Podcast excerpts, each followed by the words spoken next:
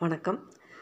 சமீபத்தில் எனக்கு நாகர்கோயிலை சேர்ந்த லாவண்யா வந்து ஒரு மெயில் அனுப்பியிருந்தாங்க. அதில் என்னென்னா அவங்க அப்பாவோட கதைகள் ஒரு ஆறு கதைகளை அனுப்பி எனக்காக எங்கள் அப்பாவோட கதைகளை இந்த பாட்காஸ்ட்டில் நீங்கள் படிக்கணும் அப்படின்னு சொல்லி கேட்டிருந்தாங்க. நான் சரின்னு தான் சொல்லியிருந்தேன். ஆனால் அந்த கதைகளை படிக்கும்போது எனக்கு அது ரொம்ப கஷ்டமாக இருந்துச்சு. என்னென்னா இந்த அந்த உச்சரிப்புலாம் எனக்கு ரொம்ப ஃபெமிலியரே கிடையாது. நாகர்கோயில் ஸ்லாங் சுத்தமாக எனக்கு வரவே வராது. நான் ட்ரை பண்ணி பார்த்தேன். அப்புறம் வந்துட்டு இது நம்ம அந்த கதைகளுக்கு எடுத்துடக்கூடாது அப்படின்னு சொல்லிட்டு எழுத்தாளரும் நண்பருமான திரு ரமணி முருகேஷ்ட கேட்டேன். எனக்காக இந்த கதைகளை கொஞ்சம் படித்து தரீங்களா அப்படின்னு சொல்லிட்டு அவர் நாகர்கோயிலை சேர்ந்தவர் அல்ல இருந்தாலும் அவரும் ட்ரை பண்ணுறேன் அப்படின்னு சொல்லிட்டு இந்த கதைகளை படிச்சிருக்கார். இந்த கதைகள் இந்த கதையை எழுதின எழுத்தாளரோட நோக்கம் என்னென்னா ஒவ்வொரு ஒவ்வொரு ரீஜனுக்குமே ஒரு- ஒவ்வொரு மண்ணுக்குமே சில சொற்கள் சில சொலவடைகள் சில வளம் முறைகள் சில உச்சரிப்பு எல்லாமே ஒவ்வொரு ஒவ்வொரு ரீஜன் வைஸ் இருக்குல்ல. அதில் வந்துட்டு இவர் வந்து அந்த அந்த மொழியை வந்து அடுத்த தலைமுறைக்கு அழகாக இதோட போயிடக்கூடாது இந்த ஜென்ரேஷனோட போயிடக்கூடாது அதை அடுத்த தலைமுறைக்கும் எடுத்துகிட்டு போகணுன்ட்டு அந்த மனிதர்களோட மாண்புகளாக இருக்கட்டும் அந்த கதைகளாக இருக்கட்டும் அந்த சொற்களாகட்டும் அதை அதுதான் அவரோட இன்டென்ஷனாக இருந்திருக்கணும். அதை தன்னுடைய ஒரு சின்ன கதை மூலமாக அவர் வந்து இன்னொரு இன்னொரு தலைமுறைக்கு கடத்தி அவர் ஒரு மேன்மை செய்திருக்கிறார். இந்த கதைகள் கதைகளுக்கு கொஞ்சம் கூட பங்கம் விளைவிக்காமல் தன்னுடைய அழகான உச்சரிப்புனால மாடுலேஷன் வாய்ஸ் மாடுலேஷன்னால் அந்த நாகர்கோயில் ஸ்லாங்கை வந்து அழகாக அந்த கதை சொல்லல் மூலம் எடுத்துகிட்டு போயிருக்க ரமணி முருகேஷ்க்கும் இந்த எழுத்தாளருக்கும் வந்து ஒரு மிகச்சிறந்த பாராட்டுக்கள். இந்த கதை எல்லோரும் நீங்களும் விரும்பி கேட்பீங்க அப்படின்னு நினைக்கிறேன்.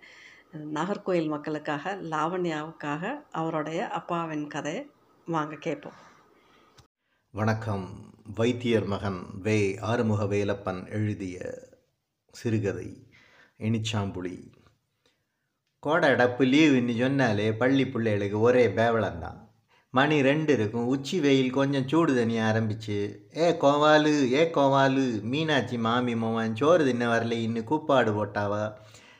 இனிச்சாம்புலி அந்த பக்கத்து மக்களுக்கு கோடைக்கு சுகந்தரும் கற்பக விரிச்சோம். ஆகாயத்தை வசமாக்கி ஆதாம ஒளியை சிறப்பிடிச்சு வச்ச மாதிரி நிழலுக்கு பஞ்சம் இல்லை நேரப்போக்குக்கு சுந்தரமைனி தங்கம் செல்லம்மை பொன்னம்மையோட எட்டு பத்து பொம்பளைய காலை நீட்டி போட்டு உட்காந்து வீட்டு சோழி அந்த நிழல்ல இருந்தது செய்து வழக்கமாக போச்சு. பீத்தக்கால் சட்டையை போட்டுக்கிட்டு பொட்டும் பொடியுமா பத்து பதினஞ்சு பிள்ளைகளுவ வித விதமாக விளையாட்டுகளை விளையாடி தள்ளும். இனிச்சாம்புலி அனைத்தையும் வேடிக்கை பார்த்தவாறு நூறு வருஷமாக நின்று ஒன்று இருக்குது மூணு நாலு பேர் கொண்டு ஆவி கட்டினாலும் பிடிக்க முடியாது. அவ்வளோ பெரிய மரம். பேர் தான் புளிய மரம். ஆனால் புளியம்பழம் தேன் போல் இனிக்கும். விழுந்த பழத்தை எடுக்க போட்டி பலமாக இருக்கும். சின்னம்மா பாட்டி சொலவு நிறைய புளியை வீட்டில் இருந்து கொண்டு அந்த காலை நீட்டி போட்டு மடியில் வச்சு புளியை குத்தியால் குத்தி கொட்டை எடுத்துக்கிட்டு இருந்தாவா. அரிகோவால் முத்துமணி பாண்டிராஜா திருமலை செல்லத்தங்கம் பாட்டியை சுற்றி வந்து இருந்துக்கிட்டு பாட்டி பாட்டி ஒரு கதை சொல்லித்தாங்க பாட்டினதும் பாட்டிக்கு கதைக்கே பஞ்சமே இருக்காது.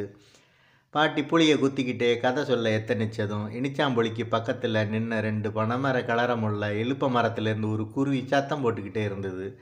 கோவால் அண்ணா ஒரு குருவி சத்தம் போடுவு இல்லையா அது என்ன குருவி? என்ன சத்தம் போடுன்னு சொல்லு வாப்போம் என்று பாட்டி கேட்டதும் கோவாலு செம்பு மினி சொன்னதும் முத்துமணி கீ கீ கீன்னு சிரிச்சான். பாட்டி அதை பற்றின கதையை தான் இன்னைக்கு சொல்லுவேன். உடனே பயலுவ முதுகு நிமித்தி உட்கார்ந்தானுவ. ஒரு காட்டில் ஒரு பெரிய பிலா மரம் மரத்தில் நிறைய பச்சி பறவை எல்லாம் தங்கி இருந்துதான். ஓரக்கூட்டில் அண்ணன் தம்பி ரெண்டு குருவி இருந்துச்சான் தினசரி அண்ணங்குருவி இறதையிட போய் இறைய கொண்டு தம்பி குருவிக்கிட்ட கொடுக்குமா. தம்பி குருவி பத்திரமா பாதுகாத்து சேர்ந்து சாப்பிடுமா. தம்பி குருவி வளர்ந்து பெருசானதும் ரெண்டு பேரும் இறதையிட போகுமா. ஒரு நாள் காடெல்லாம் பூ பூத்து குலுங்குச்சான் இந்த அண்ணங்குருவிக்கு பூ மேலே ஒரு மயக்கமாக இருந்துச்சான் அன்னைக்கு இறத இட்டிட்டு வந்த பிறகு அண்ணங்குருவி சொல்லிச்சான் நிறைய முல்லைப்பூ ஊத்து கிடக்கு ஞான் போய் பறிச்சிட்டு வரேன்னு சொல்லி கூட்டில் இருந்து தேங்காய் சிரட்டை நிறைய பூவை பறித்து நிரப்பி வச்சு தம்பி குருவி பத்திரமா பார்த்துக்க நான் போய் நம்ம அத்தை ஒன்றை கூட்டிட்டு வரேன்னு பறந்துருச்சான். நேரம் ஆக ஆக சிரட்டையில் இருந்த பூ அளவு குறைஞ்சிக்கிட்டே இருந்துச்சான். சாயங்காலம் அண்ணங்குருவி அத்தை பொண்ணு குருவியோட வந்துச்சான். கதையில் மூழ்கி இருந்த திருமலை வாயில் கோலா அறியாமல் வடிஞ்சதை பார்த்த பாண்டியராஜா கொல்லின்னு சிரிச்சிட்டான். அண்ணங்குருவி தம்பிக்குருவியுடன் சிரட்டை நிறைய பூ தந்தேன். இப்போ பாதி தானே இருக்குது மீதி எங்கன்னு கேட்டதும் தம்பிக்குருவி பயந்துக்கிட்டேன் பயந்துக்கிட்டே அண்ணன் நீ தந்த பூ அப்படியே தான் இருக்குது நான் பத்திரமா பார்த்துக்கிட்டேன். வேறு ஒன்றும் செய்யலைன்னு பாவம் போல சொல்லிச்சான்.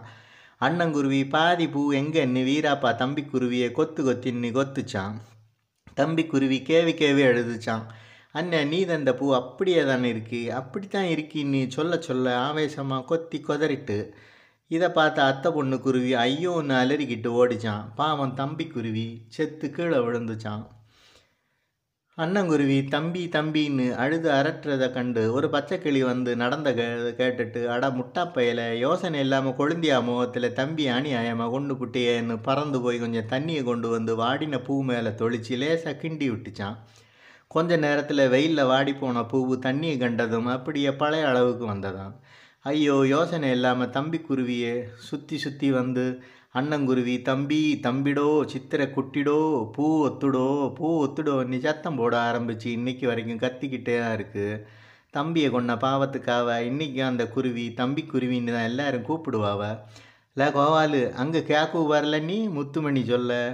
தம்பி தம்பிடோ சித்திரை குட்டிடோ பூ ஒத்துடோ பூ ஒத்துடோ என்று அனைவரும் ஒலியை உறக்க ஒலித்தவாறு ஓடோடி தத்தமது வீடுகளுக்கு சென்றனர்.